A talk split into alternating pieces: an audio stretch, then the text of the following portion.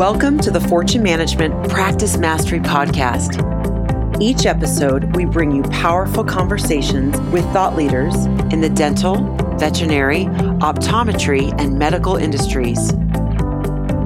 At Fortune Management, we coach doctors and teams to have an extraordinary practice and an extraordinary life.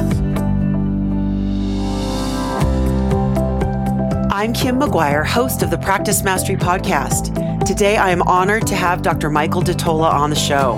He is the Director of Clinical Affairs at Dentsply Sirona and also the Director of Dentsply Sirona World, formerly Zero World. In this episode, we'll recap Zero World twenty sixteen, discuss what's in store for D S World twenty seventeen, and also you'll hear Doctor Dottola's tips on integrating digital dentistry into your practice. Always entertaining and lots of fun. Enjoy my conversation with Doctor Dottola. Doctor Michael Dottola, welcome to the show. Kim, how are you doing? I feel like we know each other well enough where you can please, please just call me Mike for the rest of the interview. I can't, I can't imagine having to say Doctor Dottola every time you want to ask me a question. Oh, I absolutely. Thank you. Thank you. I, you know, we're old friends. We met each other at Zero World. Um, well, Michael Dottola is the uh, Director of Clinical Affairs at Dentsply Sirona Dental, and one of the things I love about, about you, Mike, is that you are the M C at Zero World. So why don't we talk about how that event happened just a couple weeks ago? How was Zero World this year? It was um, amazing, if I say so myself. And I know that sounds like um, that sounds like every parent talking about how uh, beautiful their child, their newborn child, is, even though they all kind of seem to look the same. But I, I'd like to think that I have a a little perspective on it, because the word amazing was used by a lot of the people who attended it. So I would say one of the funnest parts of my job, definitely the funnest part of my job, is that in addition to being the uh, Director of Clinical Affairs, I also get to be the Director of Zero World. And it, the, the very first one we put on, you know, it kind of grew out of the uh, CEREC meetings of the past, you know, CEREC twenty-five, twenty-seven and a half, CEREC thirty. Mm-hmm. And, you know, knowing that um, that the merger uh, was going to happen, um, we decided just to make it a a bigger, a broader meeting. So it would not just be covering topics like chairside C A D cam, digital impressions, and like three D cone beam x-rays. It would really expand and, and have tracks for endodontics, implants, orthodontics, hygienists, and, and office staff, and kind of develop it into something that looked more like a version of your state dental meeting, except hopefully kind of um, amped up a lot, because we tried to pull together the best speakers in dentistry and the best uh, entertainment in dentistry and combine it into a meeting that hopefully you really can't find anywhere else. You can find, you know, dental education at your state meeting, and you can find great entertainment in your city, if it's a big enough city and you get big name acts to come into town. But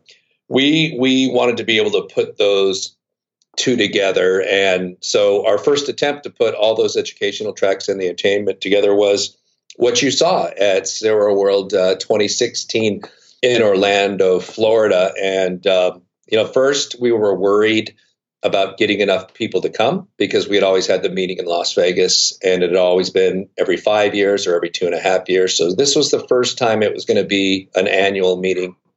And it was also the first time we switched it to Orlando. And so I remember the feeling of uh, throwing parties in high school and being terrified that nobody was going to show up. You know, to me, that would just be the ultimate insult. I'd almost rather have a bunch of people show up and not like the party than than just nobody show up. And right. That was our first fear, was that we had gone so far off book by going to Orlando instead of Las Vegas.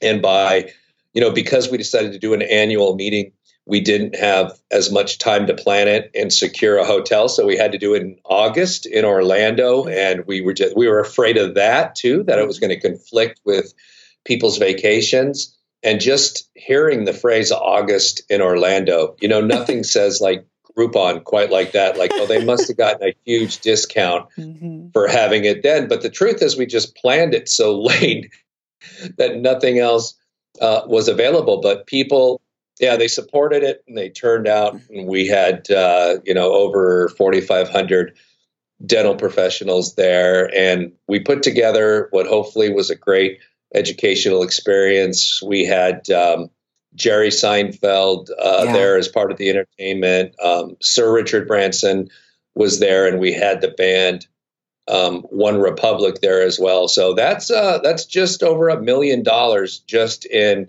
in entertainment alone. And thankfully, people, you know, from some combination of the entertainment and education, they signed up for the meeting and they came out to the meeting. And you were there, Kim. It was, was. it was a really kind of a special feeling to the meeting that we haven't seen anywhere else. And a, a part of that was the resort was almost an island unto itself. It was surrounded by a golf course that was being redone by the hotel, which we didn't realize at the time it was going to be out mm-hmm. of commission. And it was hot and muggy enough outside that it was kind of tough to leave. I, did you did you leave many times you know, while you were there? It's really funny. I was just mentioning to somebody earlier, I literally only left the hotel because I was one of the lucky people that had a hotel room on site. I only left to go do Billy Blank's um, workout in the morning on Saturday morning. That was the only time I left. So I agree that it was it was a perfect place because you're really enclosed there, but you could focus on the event, and we just you just took over the whole place, and it was just incredible. Yeah, we literally rented out every room, and obviously that'd be pretty tough to do um, at the Venetian Hotel in Las Vegas, where we had CEREC thirty, because it's just such a, a massive hotel. So we rented out the entire uh, hotel. And you're right, the people who signed up early got to stay at the hotel, and the ones who signed up later had to take a shuttle bus over. But there was six restaurants and four bars inside the hotel. So people didn't have to leave to go outside to eat because it was all just all us. Everybody you saw in there was um, was a dentist or, you know, one of their office staff members or one of the exhibitors or a Patterson or a Serena or Dentsply employee. And so when you walked into the restaurants or you walked into the bar, everybody there was on the same kind of dental team. And so you saw speakers and uh, attendees having drinks together, having dinner together. And it led to this atmosphere that we didn't expect at all. It was almost like being on a cruise ship. You know, you just spent these three days together, and everywhere you walked, there everybody was. And it led to this kind of communal feeling that I'd like to say we intended for it to happen, but it didn't happen uh, on purpose. It just kind of happened because of the, the physical structure of the hotel and the fact that it was hot and humid outside. And it led to this really special meeting experience that um, really resonated on a level, even though CEREC thirty, you know, was a big uh, mm-hmm. uh, anniversary celebration of thirty years, and it was a, a little bit bigger, and it was in a much bigger place at the Venetian.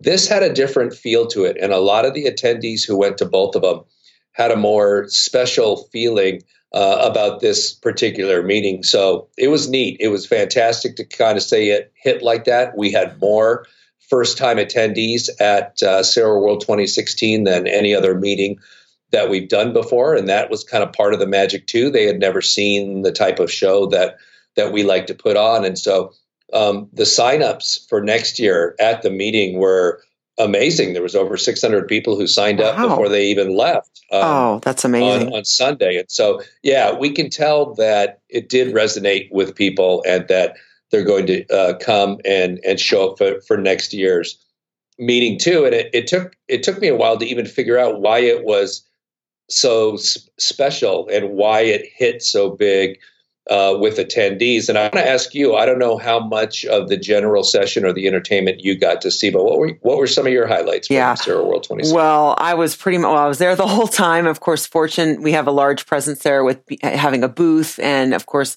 I was very honored to be part of the speakers. So I was at all of the general session pretty much, except for some a couple of times here and there where I had to support some of my speakers and support our booth. The energy was amazing. The speakers, the variety of folks that you had up on stage, were, were it was awesome. Of course, you you all put on quite an amazing show. I, I told a couple of my clients that I had come for the first time. I said, this is not going to be like the A D A or any of the local shows we have here in Colorado. And and I don't think that they completely understood that till they got there. I mean, Jerry Seinfeld, my face hurt for, for an hour afterwards. I was laughing so hard. And then, of course, you did an incredible job with Sir Richard Branson. He is one of my um, people that I really admire and have for many, many years as being just a fearless entrepreneur. And we got to really, your conversation with him, we really got to see a whole nother side of him that we don't typically get to see. So, um, and then as a speaker, and I really went around to witness the rest of my Fortune Management team speaking, the audience was so engaged. People are asking questions, they're participating, and you don't typically get that. So, um, it, it was incredible. And then, and then also at the booth in the trade show area, the doctors and teams that are there are eager to learn. They're hungry. They're progressive. They're wanting to be the best. They want, they're wanting to learn, and they're humble enough to know that they don't have all the answers. So as a vendor, it was an incredible experience as well. Loved it. Yeah. And the, the interesting thing about the, um, the Richard Branson interview was that, uh, as far as we knew, we had signed him up to do, um, an hour long talk. And it was about two or three weeks before Zero World happened, where one of his people contacted us and said, "Hey, you know, Richard really doesn't like to stand up in front of a microphone and do talks. Would it be possible to do it as an interview?" And we were kind of like, uh, uh. okay. And so mm-hmm. I like ordered all of his audiobooks and like started my in-depth research into the life of, um, of Richard Branson. And, um, they said, "Oh, he wants to meet you, Mike, like twenty minutes before. So you guys can just say hi to each other and, if, and have a cup of tea." So British. Of course. And, uh, so I met with him and, uh, for about twenty minutes beforehand. And I was instantly struck that this entrepreneur slash daredevil slash philanthropist was so soft-spoken and, and was so quiet. And when I met him, I kept waiting for, oh, yeah, not necessarily a Donald Trump personality, but maybe a Mark Cuban personality, yes, or John Legere, the C E O of T-Mobile, just kind of a bigger personality. And, you know, ten minutes into talking to him for twenty minutes backstage, I realized, oh, this is, he is this soft um, spoken. And so, you know, the the interview was fun for me because I felt like I could, um, you know, having listened to all three of his audiobooks, you know, I knew a lot of the stories of his life. And it was fun for me to kind of lead him down a pathway that I thought would be really entertaining in terms of, of telling stories. And, uh, you know, I scoured the internet for pictures that would remind him of different things. And it, uh, It was really fun, and that interview hit hit really big too, and people really enjoyed that. And so it kind of opens the window for us to do an interview um, at next year's meeting as well, because that's always the tough slot to fill. The the slot for the band is easy. I mean, mm-hmm. you just have to cough up a ton of money and find a really popular mm-hmm. band. Mm-hmm. The comedian slot is pretty easy as well. I mean, Jerry Seinfeld's a no-brainer, but there's lots of funny comedians, and you just, you know, have to select somebody who's not so filthy that they're going to sure. offend mm-hmm. um, everybody in the audience, which is pretty easy to do. And most comedians can work clean, but that celebrity spot where we had uh, Tony Robbins last year and Sir Richard Branson this year, that's a tough one, because finding a celebrity who wants to give a sixty minute talk, who's not an ex-president or politician and, sure. and kind of divisive based on uh, political lines.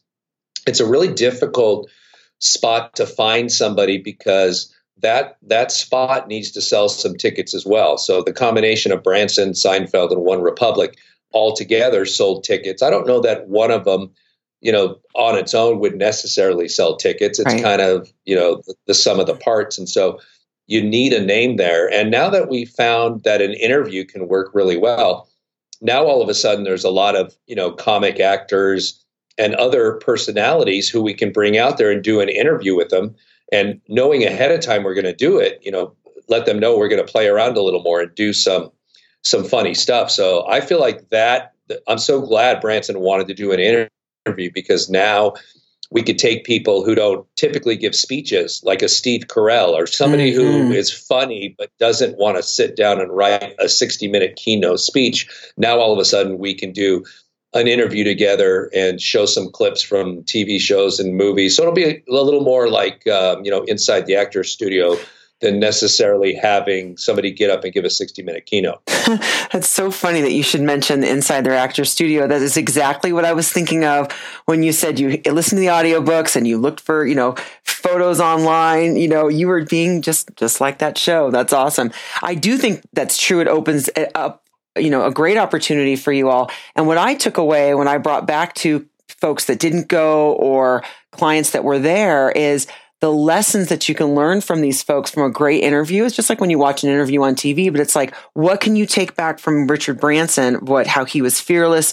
He, he, you know, pushes the boundaries. How can you take that back to your dental practice and be a great leader and inspire people to do things that maybe are a little out of your comfort zone? And I love it. Yeah. You know, he, re- he really, um, he's not, and I realized pretty quickly going through his stuff that he's not the kind of guy who's going to stand up and go, here's the ten things you need to do to double your practice. You know, he's, and he's not going to be all the energy of, of Tony Robbins, who Fortune Practice Management was nice enough to help us, you know, basically get us to be able to book, yep. which went over huge at, at CEREC thirty. And uh, I certainly wouldn't rule out us, you know, begging you guys to bring Tony back again at a future meeting, but that's not, that's not uh, Richard's style. He doesn't right. have like bullet points. He he's kind of an example of hire, you know, the the best people uh, you can find, and um, and then give them free rein. You know, he doesn't like to. Uh, he talks about herding cats and not herding sheep. In other mm-hmm. words, sheep all follow along and they'll do what you tell them to do. And uh, he he wants to hire cats, and he knows that. You know, they're crafty, they're agile, they'll make decisions on their own. And every once in a while, you're going to have to chase one down and bring it back to the pack. But that's that's who he's looking for uh, as an employee. And then he talked about, you know, their work from home initiatives and their unlimited vacation time and uh, right. and how everybody gets to take time off to participate in the Virgin charities. And it's really just this kind of atmosphere of loving and caring. And he talked, he hates how corporations throw the word family around too much. And he says, you know, I truly want to make our employees a family. And it really does apply to a dental office because we're all crammed into this small little space, spending more time with our staff members, you awake than we do with our own families yep. for the most part. And you do become uh, a family. So yeah, his, his lessons are um, a, a little more subtle than here's ten things you need to do when you get back on Monday. Right. Exactly. And, you know, I, I took a lot away from, from him. Well, like I said, I really admired him. And there were some photos that you put up there on the screen of him and his little working with his kids around. And he just always worked from home and he was always had that. And I, I'm sitting here in my home office. I work from home as most of the, if not all of the Fortune coaches do. And my kids are eight and five right now. And they see mommy working now, not all the time. And I'm, I'm really working on separating it out. But it really made me reflect on if they see me working and enjoying what I do, what an impact that could have on them instead of hiding myself away in my office. So it, there were so many great lessons there. It was, it was terrific. It was really awesome. Yeah. And he, he, he works um, a lot from a hammock, which is even yeah. better. That's like the ultimate. And I told him that on stage. I was like, you're the ultimate um, stay at home dad. I mean, you've really kind of, it's kind of tough to do dentistry that way, but right. he always, he never wanted to have uh, a desk. And anytime they tried to give him a desk at, at Virgin headquarters, he would just kind of push it away and say, no, no, no, I don't want to do that. So we are going back to um, Las Vegas. Vegas next year. You know, yes. we announced that at the meeting this year that, and it's going to be in September. It's not going to be in August. Thank goodness, because August was an experiment that we don't want to necessarily repeat. And we're going back to um, the Venetian again. And this will be our, our biggest meeting there. So um, it's actually because of the merger now, um, we're calling it Dentsply Sirona World instead of just Zero World. So yep. uh, Dentsply Sirona World seventeen um, is September fourteenth. Uh, through the sixteenth at uh, the Venetian Hotel and Casino. And of course, there's more distractions there than there was at the Rosen uh, Shingle Creek. Uh, but that, yeah. but that's okay because we uh, we trust people uh, to come to the breakouts and and they attend. You know, people who are there uh, want to learn. They want to help their practices. I mean, it's so nice that we have a a, a practice management partner like Fortune Practice Management to really kind of help us put together that um, that practice management track, so uh, doctors can attend and and really know that there is a way for them to step their practice up and be different. You know, part of it might be chairside C A D C A M. Um, part of it might be just looking at their attitude towards the the staff and the practice and what they can do just to improve the uh, the overall mood there. And I would be remiss, uh, Kim, if I didn't tell you, I just yesterday received the final speaker rankings for um, everybody from Zero World uh, twenty sixteen. Uh, what we did was, in order to get C E units, you you had to fill out um, an evaluation, because we really take the mm-hmm. evaluations um, seriously. And uh, let me be the first to tell you that you crushed it, and you got very, very high marks. You oh. were within um, within points of the the first place person. So congratulations! Thank you for doing such a good job. This is nothing that we ever like publish online. Wow! Thank hey, you. Hey, here's the rankings of all the speakers. But uh, since I just had it sitting on my desk and we happened to be talking, I didn't get a chance. I was so busy backstage, I didn't get a chance to poke my head into a lot of well, any of the breakouts actually. But Um, you did it thank really well. You. You scored very, very highly with the attendees. So whatever you did worked. Awesome. Well, thank you. That was it was an honor to be there. And I want to talk a little bit about Dentsply Sirona World next year. Are you all going to repeat the different tracks of the endo, ortho, perio, et cetera? Because I think that was an awesome addition that you did this year. Yeah, absolutely. We are definitely going to do that. Um, we might pull back the overall number of breakout sessions. It was a little unwieldy, you know, so instead of maybe having, you know, ten courses, you know, for every track, we might just let um, the track say, hey, we've got six quality courses we want to do, or we got three great courses that we want to repeat twice. Um, we'll, mm-hmm. we'll probably do that just to make it easy on attendees, because the schedule ended up um, being like a, a, a confusing board game or a game of Jenga or something, where there's like so many moving pieces that it almost made it too difficult for them to wait, wait, turn back to Thursday. I mean, turn back to Friday morning. What was that? Is that the same one that's on Saturday afternoon? So I think, um, it, it might get a tiny bit smaller in terms of the number of courses, but yeah, all those tracks will continue, um, to be there because they all did really well. And if we do add another track, it's going to be for an area that I feel strongly about, and it's going to be a dedicated dental assistant track. Um, yes. You know, as a practicing dentist, I I just know that I can't do any. Well, you can't do anything without any of your office staff, but you have a you know you spend most of your time working with your chairside assistants. And when it comes to implementing technology like CEREC, like a lot of the Fortune practice management docs have, you're kind of taking this step into this new area of dentistry, this computerized area of dentistry, where maybe the dentist isn't um, completely uh, computer proficient, maybe not even as good as the, the staff who might be a little bit younger. But when it comes to actually designing the crowns, milling them, staining and glazing them, um, most of the time, at least for the bigger practices, the offices that are really having success with single visit dentistry, they have a lot of buy-in from the staff and a lot of involvement from the chair sides, who for them, it's an exciting new project that represents something, probably the most exciting thing they might do as a chairside assistant. And they relish the opportunity to get to do something like this. And uh, they can make the temporary crowns. They can certainly make the permanent crowns uh, as well. And all they have to do is make, you know, fifty of them to get good at it. You just got to, you know, give them, set aside a week for that assistant so they can make fifty in a week on different models, and not have them do fifty over a year, uh, which is too long of a learning curve. And I spent fifteen years, you know, practicing inside of Glidewell Laboratories, and we took people off the street, Kim, you know, people who had no dental experience at all, mm-hmm. and trained them to design crowns in a week, and, and trained them to stain and glaze crowns in a week. So it can be done. Most dentists just want to do it a crown at a time, but yeah, you know, just kind of pretend that you've sent your dental assistant away uh, to C A D C A M camp for a week, where and and, mm-hmm. and and have her go to the side and make fifty crowns on her own while you have somebody fill in.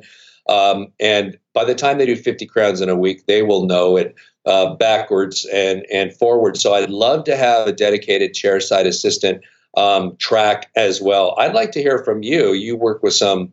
Uh, some pretty successful practices, the, the ones that have integrated CEREC into their daily routines. What what kind of involvement do you see for the staff members? Oh, one hundred percent. That is the way that they will that they will implement CEREC in a quality way in their practice to make it worth it to spend the money on the machine, and also the efficiency. The practices that I see that are doing the best with it, yes, the chairside assistants have gone to training either locally here at our local Patterson branch, or they've gone down to Scottsdale, to the Scottsdale Center, and had some training down there. The doctor must invest in them as well so that they can be a great, you know, right-hand person, like you just said, to, to design the crown. And then the doctor can be doing all the other things that they, they want to be doing, um, you know, as far as exams and doing some other, just utilizing your auxiliary folks is one of the most important ways of the future. As we are, as we know, you know, the future is um, changing, and we're using a lot more technology. We need to be more efficient, you know, better, faster, and um, more affordable, right?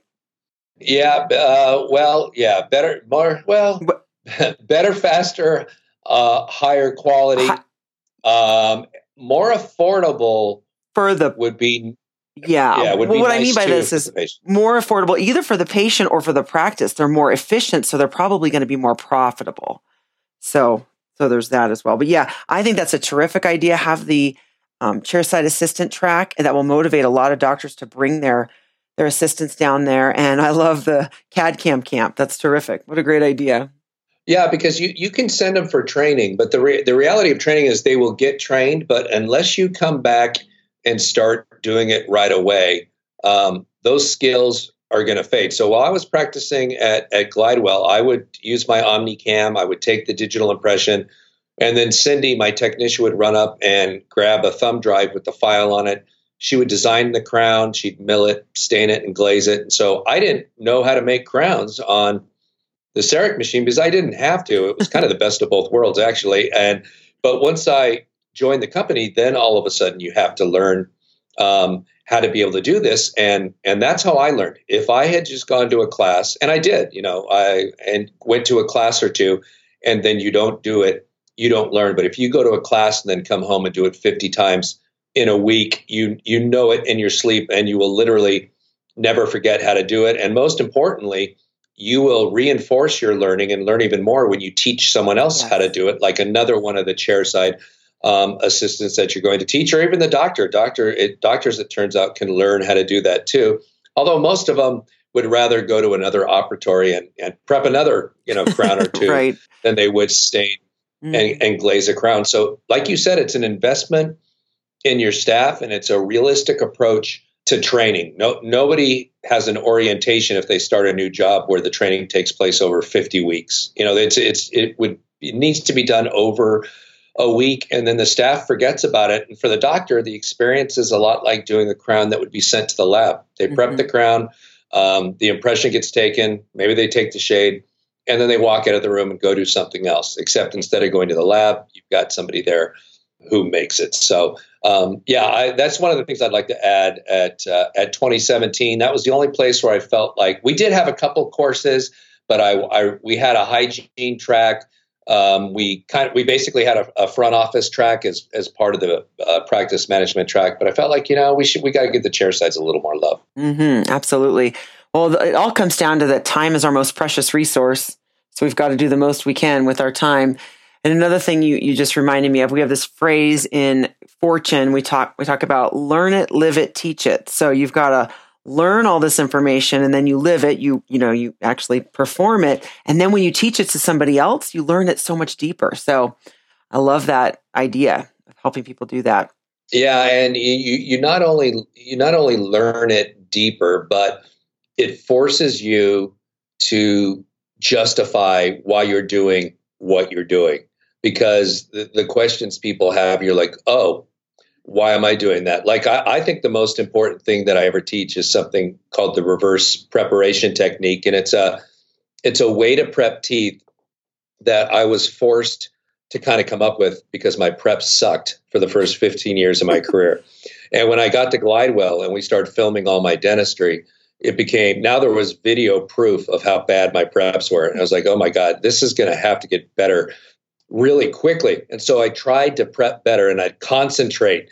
I'd really concentrate. Like, uh, it'd be like you trying to concentrate, Kim, and like move a glass across the table with your just mind power. You know, it, there's a point where it doesn't matter how hard you concentrate or how much you try, it's just not going to get any better. And it was probably because of my hands, just the set of hands that I was born with. And so I just started going through old dental textbooks and reading every article I could find on how to prep teeth. And then I started just piecing together little bits and pieces from here and there. And I finally came up with a prep technique where all of a sudden, I, I remember the first time I did it, I looked at the prep and I was kind of amazed. I couldn't believe I had done that. And I, I handed the mirror to my assistant and I said, look at that. And she looked at it and she said, wow. And she said, I said, I can't believe I did that. She said, neither can I. And I said, well, I did it, right? She goes, yeah, you didn't pass out in the middle. And then Gordon Christensen came in and finished it. That was, that was, that was all you. And, and that's what I love teaching, because not everybody can be in the top ten percent of their dental school class, you know, and not everybody's stuck in the bottom ten percent, but there's other, this other eighty percent of us that fall somewhere in the middle. And if I had never practiced inside of a laboratory where every one of my patients was a dental technician, everything was being filmed and magnified and everybody was standing there watching it, I would have never been forced to get better. But I didn't really get better. I just kind of got smarter. I got a new technique. I got a way to do it. And as I was formulating this technique, as I would try to teach it to other people, they would say, well, why do you do this? And I go, oh, that's a good question. Why do, or why don't, why do you do it now? Why don't you do it later in the technique? And that really helped to kind of shape it. And, and now when I show that and teach that um, at the lectures that I do, I'm still learning things about it. I'm still finding out part, you know, I'll, it'll dawn on me a new reason why we do this, because it helps the technician do this, or it helps your assistant do this when they're making, making the crown. So there's times where, you know, technology uh, helps us. And then there's other times where you just find somebody, like you look at some of the great coaches over time, guys like Pat Riley, mm-hmm. Phil Jackson, they were not good players. They were right. not great players. They were mm-hmm. just so-so players. And then you look at Wayne Gretzky trying to coach, or Michael Jackson trying to coach, and it was kind of disastrous. You know, they ended up just being owners instead, because the greats, it comes so natural to them that they don't, they've never had to think about it. And they get super frustrated when you can't do the same things they can do, which can't be taught, because those are the truly gifted people. But it takes mm-hmm. a scrub like me or Pat Riley or Phil Jackson. Look at me putting myself in the category with some great I think that's great. it, it takes somebody with average abilities who has struggled and struggled to get better, and then found a way to get better results with the still same average set of hands, um, to kind of be able to pass that on. Because people who are born great at prepping or prep great dental school, they don't know how to tell you how to do it. They just, they just do it. And, and so teaching that also, you know, does reinforce that as well. And so, you know, technology plays a role in it, and sometimes just trying to do things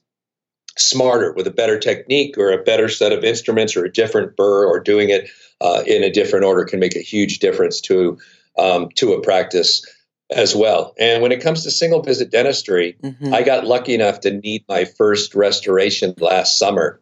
So I went to my dentist. I went. I go to a, a female dentist, because I want somebody who's caring and concerned and That's not good. Obsessed with production.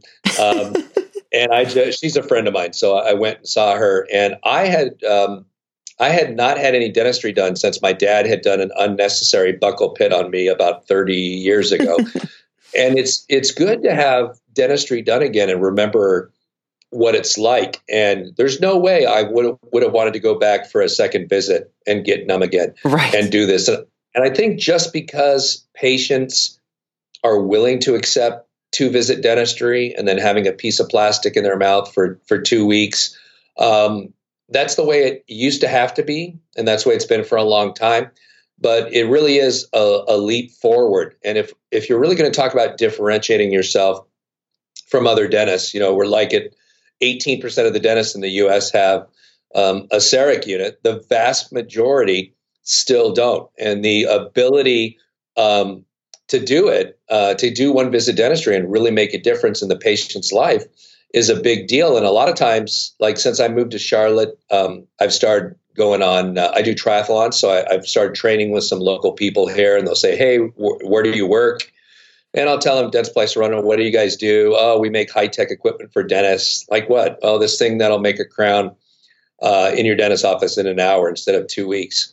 And they're like, why doesn't every dentist have that? Right. I'm like, right. just just the dentists who give a crap have it. You know, it's kind of the, the, the dividing line that I say real quickly. But, you know, you do have to, you know, make an investment in that, in money and time, and change the way you're doing things. And sometimes I think it's that change that's the biggest thing. And I'd be interested, Kim, you work with so many dental practices. When it comes to change and resistance to that, do you, I mean, I'm, I'm sure as human beings, we're, there's always kind of um, an inertia, but um, is change one of the things that stops practices that want to be great from becoming great sometimes? Absolutely. I think that um, naturally people, you know, want things to be steady and the same, and Some some people are more more thrive on change, and other people like it to be so steady. And I think they just have to look at their belief systems and see what they believe about about whatever it is that they're changing, whether it's, you know, buying a CEREC or or even, you know, back in the day, you know, fifteen, twenty years ago, it was putting the appointment book on the on the computer. You know, that was a huge shift for a lot of people. So this is even an even bigger shift to move into CEREC. I think they need to look at their belief systems, but also they need to look at their why.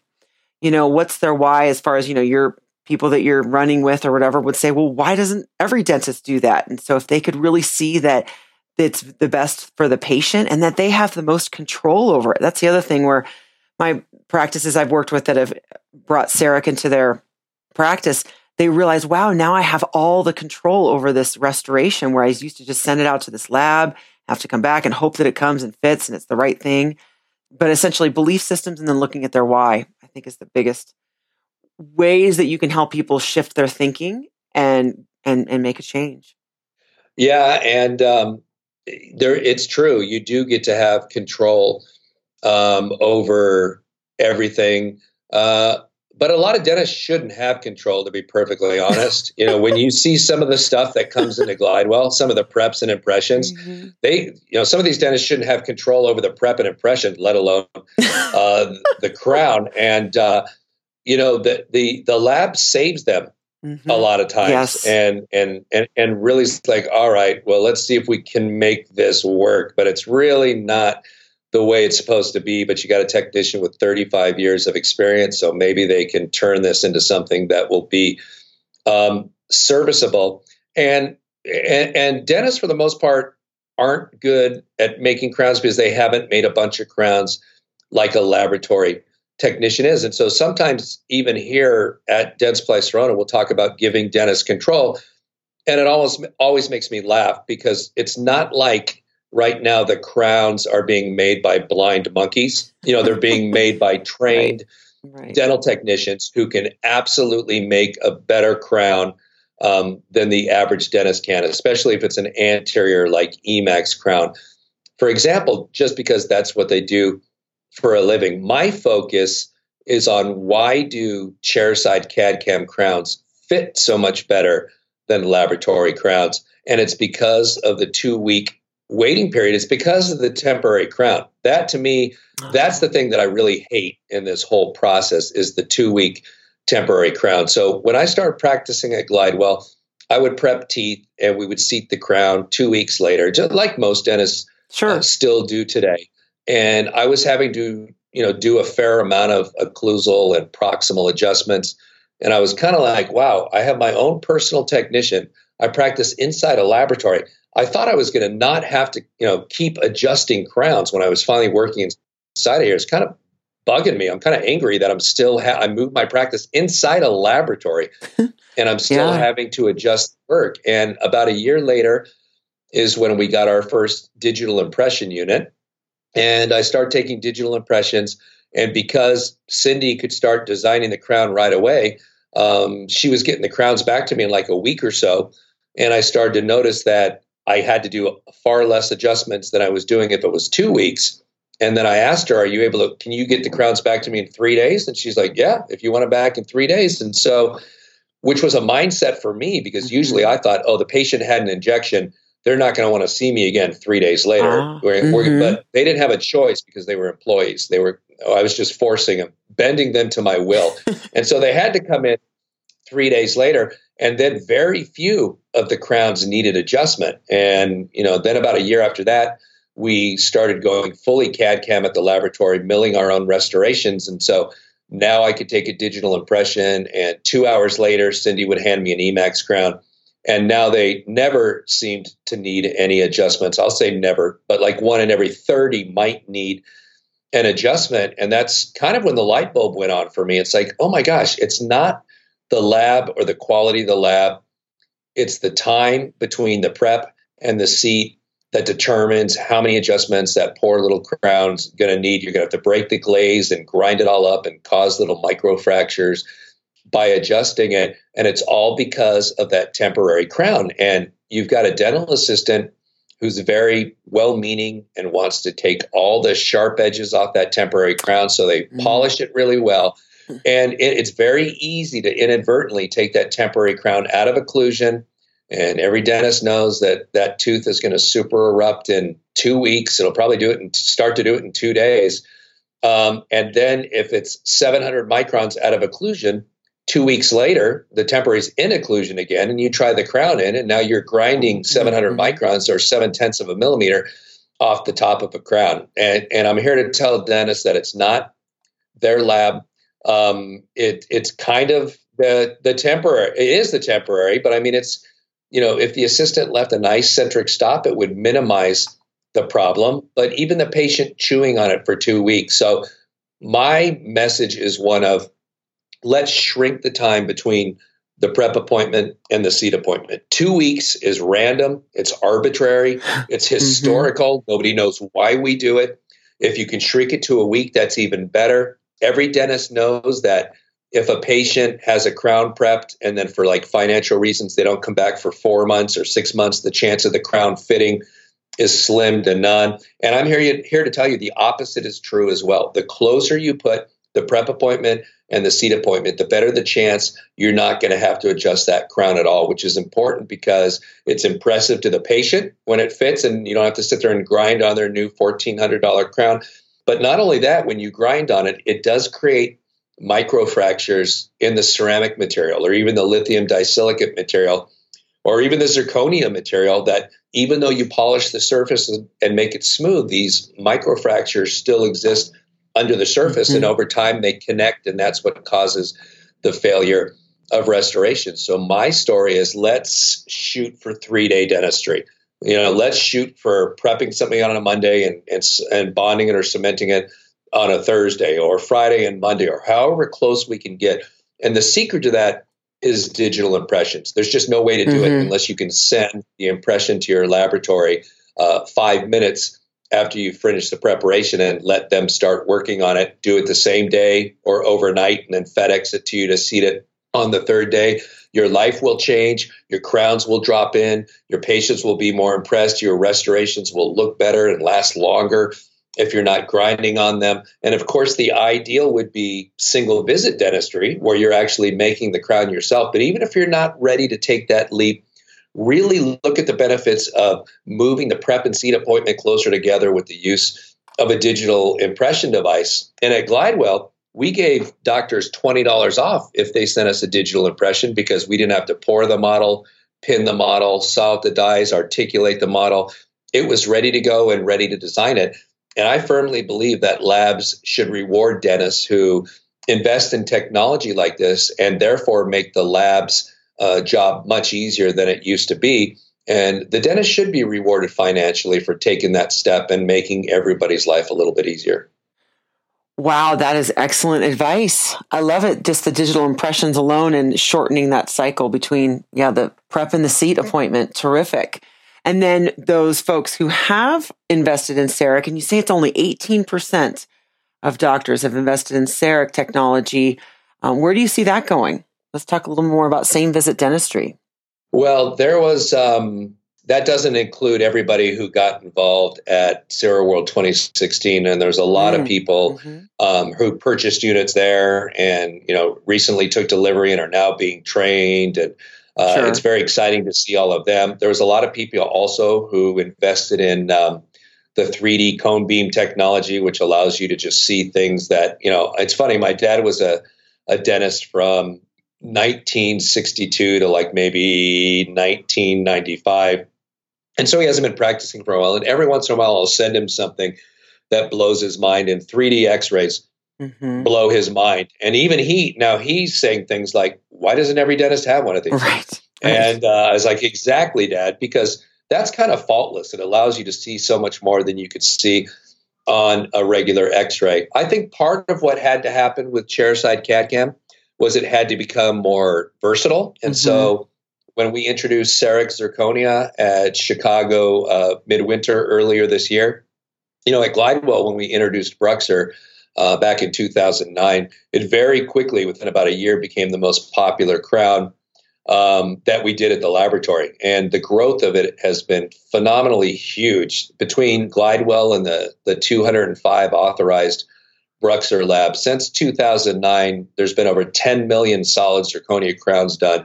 And that doesn't even wow. take into account the other like fifteen or sixteen brands of solid zirconia. It just dominates as a material. And it was, you know, the one material besides P F Ms and cast gold, I guess, that uh, the CEREC system could never work with. And so announcing at Chicago Midwinter that you could now do uh, solid zirconia in a single visit brought a ton of people um, to courses and to Zero World twenty sixteen, because they were using solid zirconia in their practice from their dental laboratory and really liked it and were happy with the results.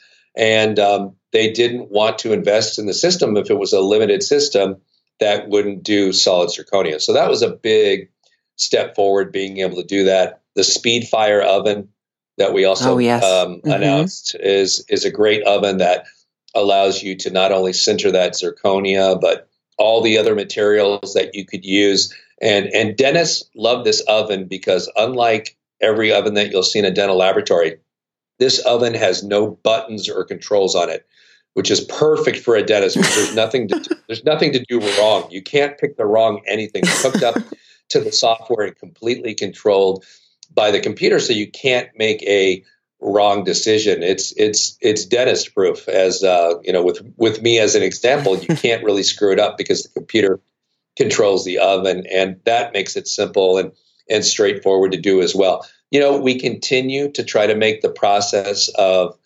designing crowns easier and come up with better materials. So it continues to move forward. But, you know, the two biggest things have been when it became um, a, a system that could do full crowns on it, uh, with the introduction of Emax to, back in two thousand seven to the system, all of a sudden there was a nice high-strength crown that could be milled and sintered chairside. And now with the solid zirconia, it becomes a really uh, versatile system as well. And the other area where you see people thriving with it and why they get involved, and I would guess that uh, a fair amount of the Fortune uh, doctors are doing this as well, is when you combine it with the cone beam, you yes. get this amazing amount of integration where you can treatment plan, Implants, implants and then using your your milling device, you can actually mill a surgical guide and then place your own implants with your own surgical guide and then mill your own abutment and crown to go on top. And guys like T-Bone, Tarun Agarwal, was sure. teaching courses on that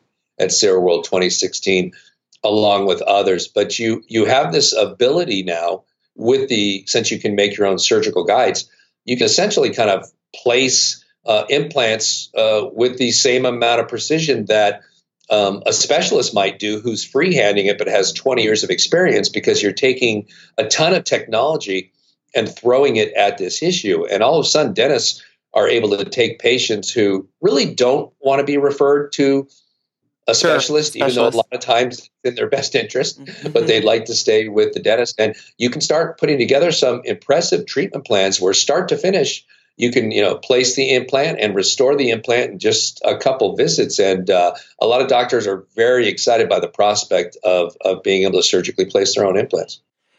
Well, a- absolutely. It's funny that you should mention your dad, because like you, my dad was also a uh, a dentist. He, in fact, he went to oh. U O P dental school as well. And that is one of the exciting things I love to come and tell him. You know, he's been retired for, for several years now, but I say, Dad, you you you won't believe how they what they can see with these cone beam technology and placing implants. And he remembers back in the eighties when people were doing it blindly. So Um, it, it is truly incredible, even to my untrained, you know, non-clinical eye. I look at these scans, and it's it's incredible. I would not want anyone to do any dentistry on me without it, any invasive dentistry at least. Yeah, and that's, you know, we did not learn how to do uh, implants in dental school. When did your dad right. graduate, by the way? What year? Uh, seventy-four. Oh, seventy-four. So he's mm-hmm. ten years younger than my dad. He graduated in sixty-four. But when I graduated from that same school in uh, nineteen eighty-eight, we weren't being taught that cone beams in dentistry um, did not exist. And so I went the first twenty-five years of my career being afraid of placing an implant because they did used to like fillet people open and put in these right. you know, subperiosteal blades. And even when root form implants started, it was just like, uh, that's okay. I don't, I don't need to, you know, try to sleep at night worrying about that. Mm-hmm. And it wasn't until surgical guides and seeing just how precise these could be when, obviously when combined with a cone beam, that all of a sudden, I remember my first implant because I did it while I was at Glidewell, and we filmed it and we released it on video on YouTube, and it's called My First Implant. That's our super creative title for that. And it shows my first implant. And when I was done, I was like, that's the easiest thing I've done in a long yeah. time. That's easier than a three-unit bridge. It's certainly easier than prepping a full arch. It's easier than molar endo. Um, placing your own implants with a surgical guide in a healthy patient with good bone is an insane no-brainer. Um, the surgical guides that are out there available for implant companies are super expensive. You know, I remember that first one being nine hundred fifty dollars uh, yes. for everything. And the block and the block that we sell CEREC users to mill, you know, surgical guides is forty-eight dollars, you know, obviously once you have the system. But it's it's a great way to be able to provide something for the patients. It allows you to talk people out of bridges, or like that mm-hmm. same patient who you tried to talk into a three-unit bridge ten years ago, and they said no because they didn't know why you had to prep both teeth on either side of the space. Uh, of course, their solution was for you just to like cement a ponic to the gingiva, which was a stupid idea, but they were just yearning for something that didn't involve prepping these two teeth next to the sedentulous space. And now I like to pat patients on the shoulder, especially the men, and I go, you know what? Your procrastination has paid off. You never wanted to do that bridge, and you said, you know, because you were being conservative, but I know it's because you were cheap and afraid. But guess what? We can finally, we can't glue it to the gingiva, but I can put a tooth back in there and replace it. It's simple and straightforward. We're not even going to touch those teeth on either side of it. So I love that, you know, we have a solution now to reward people who, oh, I, I don't know if you want to say they were smart enough, but they mm-hmm, procrastinated right. long enough on having that three-unit bridge done.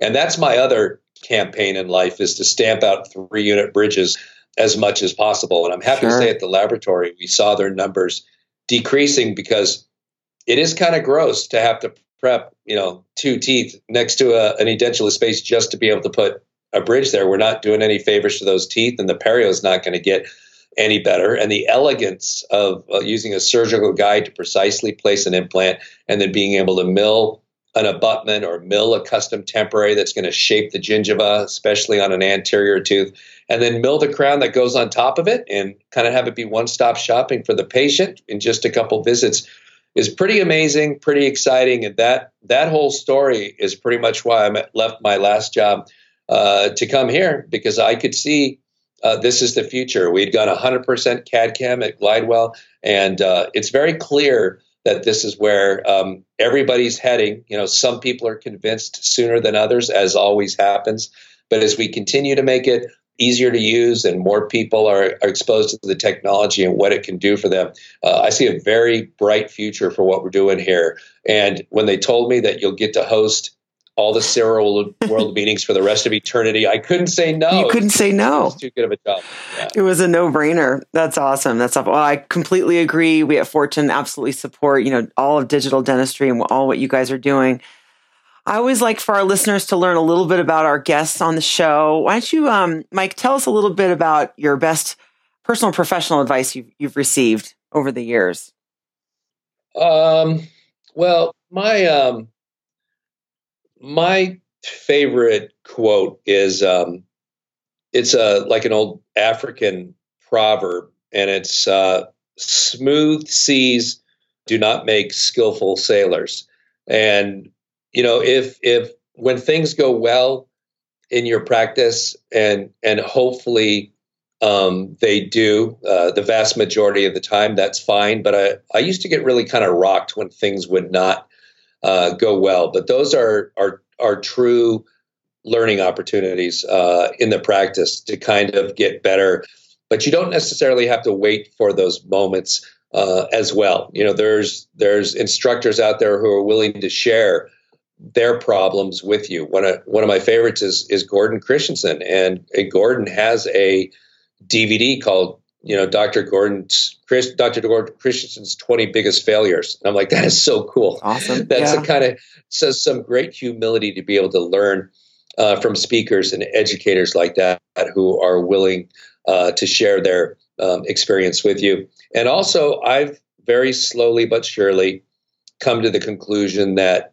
quality dentistry is a choice. Um, it's not, it's not something that, um, you either may be able to do or may not be able to do based on your hands. You know, when I was in dental school, I struggled enough with the hand stuff where here, here I was basically getting all A's in the book classes and found myself in remedial operative on Saturdays, having to prep more teeth because my preps, uh, were so awful. And to be able to get good results with my hands today proves to me that it's just a choice, because ninety-five percent of the dentists you meet did not have hands bad enough where they ended up in remedial operative or remedial crown and bridge. And uh, it's, it's a choice to do the, the right thing. It's a choice to maybe slow down a little bit. It's a choice to, you know, trust and train your auxiliaries uh, to help with that process as well. It's a choice to decide that you don't necessarily want to do things the same way that your father, the dentist, was doing them, you know, thirty years ago. You know, you want to stay true to those same, the same values, but my dad used to hammer or use a mallet and a stick to put crowns in. You know, there's, there's not a need to do that today, unless I was using the same cement, super thick cement he was using thirty years ago. And whether it's, you know, the iPhone, when it didn't have a keyboard and everybody freaked out when Steve Jobs decided not to have a mechanical keyboard on the iPhone anymore. Um, technology represents change. It represents a, a disruption in the, in the way we do things. And um, that can be painful and that can be not fun, uh, but it's ultimately worth it. And it's ultimately worth um, your patients getting the results that you're capable of providing, whether it's providing crowns in one to three days, or whether it's being able to use a three D x-ray to see why that root canal that you did on them eight years ago doesn't keep them up at night, but just doesn't quite feel right. And you take that cone beam scan and you see that fourth canal that, that got missed. And, and now you know how to take, uh, take care of it for them. So it's, you know, the growth process, as as much as it's easy to kind of shy away from it and want to keep the status quo. Um, if we're not growing, we're, we're kind of stagnating. And so while your, you know, clinical dentistry hopefully goes smooth, um, the way you can put yourself not in a smooth sea and become a, a better sailor is to embrace, embrace technology and the, and the change, and realize that, you know, the growing part is going to be a little uncomfortable, hopefully not completely painful and just slightly uncomfortable, but it re- result in um, you being more satisfied and your patients being uh, uh, more satisfied, and you being more proud, as well as your staff and the type of dentistry that you can provide to your patients. Oh, excellent. Such sage advice. Smooth seas do not make skillful sailors. I will put that in the show notes along with your website, and I'll also put Uh, Dentsply Sirona World information in there as well for all of our, our listeners. Thank you so much, Mike, for spending some time with me, and thank you for who you are for the, the dental community and the future of dentistry. It's been awesome. Thank you, Kim. And I, I'd be remiss if I didn't add one one last like uh, parenthetical note that um, a dentist, uh, Josh Austin um, in San Antonio, he and I do a podcast um together too, where we, we talk about dentistry and sometimes baseball. And um, we actually have a, uh, a two-parter coming up right now, where um, I've always felt like in dentistry, we have one of the harder jobs in the health profession because everybody's awake, and in medicine, they put everybody under to do yeah. their surgeries. Mm-hmm. And uh, we half the time, I'm hoping the patient will pass out and I can finish the crown prep, and then we'll bring them back with an ammonia inhalant. And so I've always felt like, you know, we, we really have it harder. And so we're starting to do a series where we're doing podcasts with other healthcare professionals to argue, you know, who has the harder hole to work in, or who has the harder kind of job. Uh-huh. And we started off, we started it off, we probably should have ended with this, but just because of scheduling, we started off with a gynecologist who's a friend of Josh's.